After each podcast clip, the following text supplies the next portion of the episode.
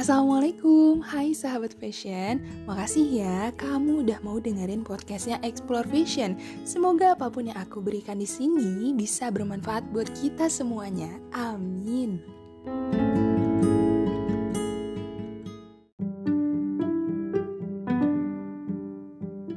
Hai hai hai sahabat fashion di mana pun kalian berada. Apa kabarnya nih? Aku doain semoga kalian selalu diberikan kesehatan ya. Di masa-masa seperti saat ini, memang kita sudah bisa untuk beraktivitas seperti sedia kala. Kita juga sudah bisa untuk keluar dari rumah, walaupun memang ada protokol kesehatan yang harus diterapkan. Memang COVID-19 ini juga setiap harinya semakin meningkat. Jadi aku mau ngingetin buat kalian, kalau misalnya nggak penting-penting banget untuk keluar rumah, kayaknya kalian harus tahan diri dulu untuk gak keluar rumah. Dan kalau misalnya kalian memang terpaksa untuk keluar rumah karena ada suatu keadaan yang penting, atau memang karena ada kegiatan yang penting, atau mungkin karena kalian bekerja, jangan lupa untuk selalu memakai masker, menjaga jarak, dan mencuci tangan. Atau sekarang sih lebih simpelnya ada yang namanya hand sanitizer. Nah, itu jangan sampai ketinggalan supaya tangan kalian itu tetap bersih. Dan untuk sahabat fashion juga nih, jangan lupa untuk selalu makan makanan yang sehat supaya imun kalian itu tetap terjaga dan resiko untuk tertular COVID-19 ini semakin kecil. Dan aku juga mau ngingetin buat sahabat fashion, jangan lupa untuk selalu bersyukur karena kita masih diberikan nikmat sehat, nikmat umur yang panjang, sehingga kita masih bisa untuk selalu melakukan kebaikan-kebaikan yang lebih banyak lagi. aduh ini jangan sampai orang-orang tuh ngira kalau podcast ini adalah podcast ceramah ya. Ya namanya juga manusia. Jadi kita itu harus saling mengingatkan supaya kita itu nggak lupa. Oke, okay, jadi di episode kali ini, di episode kedua, judulnya adalah Gosipin Warna Part 2 Ya, semoga aja sih si warna kupingnya nggak panas ya, kita omongin terus Tapi di episode kali ini bukan bahas tentang lanjutan makna warna dari sisi emosionalnya manusia, melainkan akan membahas tentang warna juga sih, tapi lebih tepatnya adalah pandangan atau makna warna dari berbagai macam negara. Jadi, kalau misalnya nanti sahabat fashion punya rezeki lebih sehingga bisa pergi ke luar negeri nantinya, jangan bingung. Kalau misalnya kalian pakai baju warna hijau nih misalnya, terus diliatin orang atau mungkin nanti ada yang tersinggung atau mungkin nanti ada yang seneng banget kalau pakai baju warna itu. Oke, langsung aja kita masuk ke warna pertama. Nah, warna pertama ini adalah warna merah. Di episode sebelumnya, aku pernah jelasin kalau warna merah ini adalah warna api, warna keberanian, warna yang bisa masuk ke dalam kategori warna cinta dan juga keindahan. Nah, di India pun menganggap hal ini sama. Jadi, masyarakat India percaya bahwa warna merah ini adalah warna api, warna cinta dan juga keindahan. Dan ini diterapkan dalam tradisi India, yaitu pada saat pernikahan. Nah, kalau misalnya kita lihat di serial India, pasti sahabat fashion pernah nonton kan serial India? ya pasti pernah nonton lah, karena waktu itu Indonesia pernah booming-boomingnya film India kayak Asoka atau Utaran, Anani, Mahabharata. Ya, jadi kalau kita lihat di adegan-adegan serial India, jadi pada saat pernikahan, sang pengantin itu dipakaikan semacam gelang, tapi bukan gelang, itu namanya pacar merah. Jadi kayak tali yang diiketin di tangannya, itu warnanya merah dan juga ditempelkan sindur di dahinya atau bubuk merah gitu karena mereka percaya bahwa itu bisa memberikan cinta yang abadi. Kalau misalnya kata orang Islam sih pernikahannya sakinah, mawadah dan warohmah seperti itu. dan berbeda di Thailand. Kalau di Thailand ini jadi mereka ada tradisi yang sangat unik. Jadi setiap hari dalam seminggu selalu ada satu warna yang diberi warna tertentu dan itu berhubungan dengan Tuhan. Nah, warna merah ini selalu digunakan pada hari Minggu karena ini ada kaitannya dengan dewa matahari yang lahir pada hari Minggu. Sehingga banyak banget masyarakat Thailand yang memberikan penghormatan untuk dewa matahari dengan cara memakai pakaian berwarna merah di hari ulang tahunnya yaitu di hari Minggu. Nah, kalau untuk orang Cina, ya kita udah tahu lah ya kalau misalnya bahas Cina, ya memang pada saat tahun baru Imlek mereka selalu memakai pakaian berwarna merah.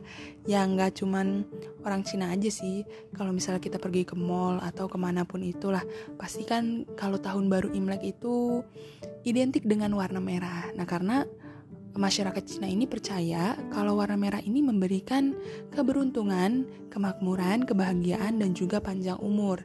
Kalau teman-teman pernah nonton Upin Ipin, Upin Ipin di episode Imlek itu kan Upin Ipinnya punya temen namanya Mei Mei ya.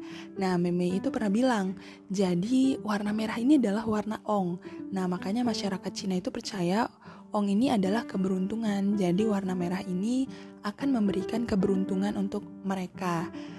Tetapi ini berbeda justru di Afrika Selatan. Kalau tadi di India menganggap warna merah adalah warna cinta, Thailand ini menganggap bahwa warna ini adalah warna untuk penghormatan kepada dewa matahari dan masyarakat Cina menganggap bahwa ini adalah warna keberuntungan. Tapi di Afrika Selatan justru menganggap ini adalah warna suasana berkabung. Jadi masyarakat Afrika Selatan ini menganggap bahwa warna merah ini melambangkan sebuah kekerasan dan juga pengorbanan yang telah dilakukan oleh pahlawan-pahlawan di Afrika Selatan untuk memperjuangkan kemerdekaannya. Jadi kalau teman-teman lihat di benderanya Afrika Selatan itu ada warna merah. Nah, itu untuk melambangkan perjuangan sang pahlawan Afrika Selatan untuk kemerdekaan Afrika Selatan. Seperti itu. Warna selanjutnya adalah warna kuning Ya warna kuning seperti yang kita tahu adalah warna ceria, warna hangat, tetapi berbeda untuk masyarakat Prancis dan juga Jerman yang justru menganggap warna kuning ini adalah warna iri, warna pengkhianatan, warna kontradiksi dan juga warna pemberontakan atau juga bisa dibilang warna cemburu Ya memang di Prancis ini ada yang namanya gerakan rompi kuning. Nah, gerakan rompi kuning ini ditujukan untuk para pendemo yang ingin melakukan aksi itu biasanya mereka harus memakai rompi kuning. Makanya masyarakat Prancis ini percaya bahwa warna kuning ini adalah warna kontradiksi atau warna pemberontakan. Nah, kalau untuk di Tiongkok justru warna kuning ini menganggap warna kuning adalah warna yang bersitus dewasa. Jadi di Tiongkok itu ada istilah yang namanya gambar kuning dan juga buku kuning. Nah, ini dimaksudkan untuk membahas semua jenis publikasi atau media yang mengacu pada gambar-gambar bersitus dewasa. Nah, untuk masyarakat Afrika, Mesir, dan juga Jepang, justru ini menganggap warna kuning ini adalah warna kekayaan, warna warna keberanian, warna emas ya, tapi berbeda pandangan. Jadi untuk masyarakat Afrika, walaupun menganggap warna kuning ini adalah warna emas, tapi warna kuning ini hanya diperuntukkan oleh masyarakat yang memiliki jabatan tertinggi di negara Afrika. Jadi untuk jabatannya yang rendah itu tidak diperbolehkan untuk memakai pakaian berwarna kuning karena kuning ini melambangkan emas jadi secara universal ini terkait dengan uang dan juga kesuksesan. Nah, untuk masyarakat Mesir Walaupun menganggap kuning ini adalah warna emas, tapi ini juga bisa dijadikan sebagai simbol berkabung karena warna emas ini biasanya digunakan untuk melukis mumi dan dimakamkan sebelum almarhumnya dikirim ke akhirat. Mereka percayanya seperti itu. Jadi, masyarakat Mesir ini menganggap juga bahwa warna kuning adalah warna berkabung. Tetapi bukan cuma Mesir aja yang menganggap warna kuning ini adalah warna berkabung. Indonesia pun menganggap hal yang sama uh, yang sering kita lihat kalau misalnya ada berita duka cita pasti kita lihat akan ada bendera kuning ya di mana-mana. Nah hal ini terjadi karena Indonesia ini sebenarnya uh, sudah terbiasa dengan apa ya istilahnya dengan kebiasaannya orang Belanda. Jadi dulu itu pada saat uh, penjajahan Belanda itu ada penyakit yang mewabah dan bisa menelan banyak korban. Ya situasinya hampir mirip seperti COVID-19 ini, cuman aku belum tahu pasti apa itu penyakitnya. Jadi setiap ada yang meninggal atau ada yang ada korban dari penyakit tersebut, akan ada bendera kuning yang dituliskan huruf Q. Nah, huruf Q itu artinya quarantine. Jadi untuk masyarakat di sana yang kalau misalnya ada bendera itu maka diharuskan untuk karantina. Jadi semakin banyak benderanya maka semakin banyak orang yang meninggal pada saat itu dan itu terbawa sampai sekarang uh, di Indonesia seperti itu. Dan untuk Jepang menganggap bahwa warna kuning ini adalah warna kekayaan karena ini sebagai bentuk perbaikan sejak perang dinasti di tahun 1357. Jadi sejak saat ini prajurit ini mengenakan krisan kuning yaitu di untuk diperuntukkan untuk mewakili kaisar di Jepang dan keluarga kerajaan-kerajaan itu sebagai janji keberaniannya dia. Nah, kalau tadi warna merah untuk masyarakat Cina itu menganggap adalah warna keberuntungan, berbeda untuk masyarakat Thailand yang menganggap bahwa warna kuning ini adalah warna keberuntungan. Nah, e, kalau tadi udah aku jelasin masyarakat Thailand itu punya tradisi yaitu setiap hari dalam seminggu ini ada satu hari yang diberi warna tertentu. Nah, untuk masyarakat Thailand ini menggunakan hari kuning ini di hari Senin. Kalau tadi merah di hari Minggu, kuning ini di hari Senin dan ini dianggap sebagai warna yang paling penting karena mewakili Raja Thailand yaitu Raja Bumibol yang lahir pada hari Senin. Jadi, untuk membayar upetinya kepada raja, maka banyak warga Thailand yang memakai warna kuning pada hari Senin dan juga diwajibkan untuk para sekolah uh, semua gurunya itu untuk memakai warna kuning pada hari Minggu pertama di bulan Desember. Oke, itu tadi adalah warna kuning. Selanjutnya adalah warna biru.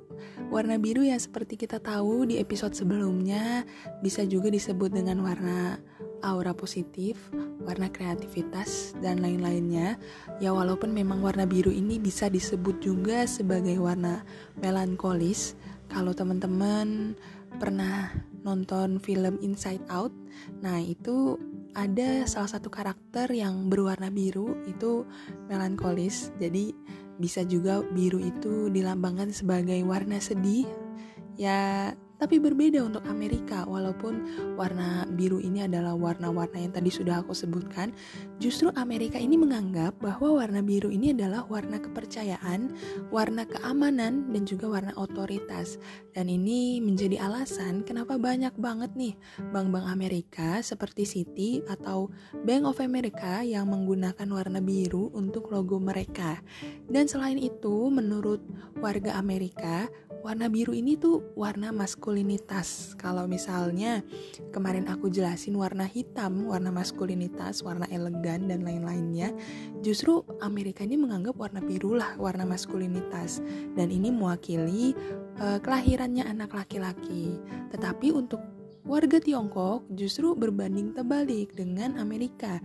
Kalau Amerika menganggap warna biru ini adalah warna untuk kelahiran anak laki-laki, justru untuk Tiongkok menganggap warna biru ini adalah warna feminim atau warna yang mewakili kelahirannya anak perempuan. Nah, berbeda kan? Oke, lanjut ke negara Timur Tengah. Negara Timur Tengah ini menganggap bahwa warna biru ini berkaitan dengan agama ya, yaitu keselamatan, perlindungan, dan simbol surga atau spiritualitas dan keabadian. Ya, walaupun memang banyak agama yang memiliki makna tersendiri terkait warna biru, tetapi kita nggak akan bahas lebih jauh. Selanjutnya adalah warna hijau. Ya, secara universal warna hijau ini memang warna alam, warna ekologi, warna lingkungan, warna militer. Kalau di dalam budaya barat, justru menganggap warna hijau ini adalah warna yang mewakili musim semi, uang, uh, dan kalau misalnya dikombinasikan dengan merah ini adalah warna yang melambangkan Natal ya. Dan ini terbukti di filmnya SpongeBob SquarePants. Itu di sana mereka menggambarkan uang itu adalah yang berlogo dolar itu terus warnanya hijau. Ya karena memang budaya barat ini percaya bahwa warna hijau ini adalah melambangkan uang. Tetapi untuk budaya timur dan kebanyakan budaya Asia ini menganggap bahwa warna hijau ini adalah sesuatu hal yang baru dan kekal, awal yang baru, kesuburan dan juga kesejahteraan. Dan ini menjadi alasan kenapa Meksiko memilih warna hijau di dalam benderanya karena ini untuk mewakili independensinya dan juga mewakili awal yang baru untuk Meksiko. Dan berbeda sekali dengan Amerika Selatan, justru yang menganggap warna hijau ini adalah warna hutan. Jadi mereka menganggap hijau ini adalah lambang untuk kematian. Lalu ungu. Ungu kalau kata orang Indonesia adalah warna janda. Padahal untuk budaya barat sama timur, ini menganggap warna ungu adalah warna kesetiaan, warna kekayaan, warna kekuatan, warna kemasyuran nih menurut budaya barat dan timur. Dan selama beberapa abad, jadi warna ungu ini sangat langka dan sulit banget untuk diproduksi ternyata karena ini berasal dari ekstraksi siput laut. Jadi dulu itu warna ungu itu didapetinnya dari siput laut. Ya Allah. Terus akibatnya pakaian yang berwarna ungu ini menjadi pakaian yang sangat mahal dan menjadi simbol untuk status di antara raja, ratu, dan juga penguasa-penguasa lainnya. Dan untuk masyarakat Inggris, Italia, Brazil, Thailand, India, justru ini menganggap warna ungu ini sama seperti warna hitam, yaitu warna berkabung atau warna kematian. Nah, karena warga-warga Inggris, Italia, Brazil, Thailand, India ini sebagian besar negaranya menganut kepercayaan Katolik. Tetapi berbeda untuk Thailand dan Brazil, memang masih menganggap ungu adalah warna berkabung, tapi mereka biasanya memakai secara berbarengan. Jadi ungu dan hitam itu dikombinasikan itu sebagai uh, simbol berkabung atas kematian orang yang dicintai. Dan untuk Amerika Serikat, Justru ungu ini menganggap adalah simbol kehormatan dan juga keberanian yang diwakili oleh Purple Heart. Nah, ini merupakan penghargaan tertinggi militer yang diberikan kepada prajurit, pelaut, dan juga marinir atas tindakan keberaniannya mereka. Seperti itu. Warna terakhir adalah warna jingga atau warna orange. Ya, seperti yang kita tahu, warna orange ini kita anggap sebagai warna kehangatan, warna keceriaan, dan juga warna yang menyenangkan.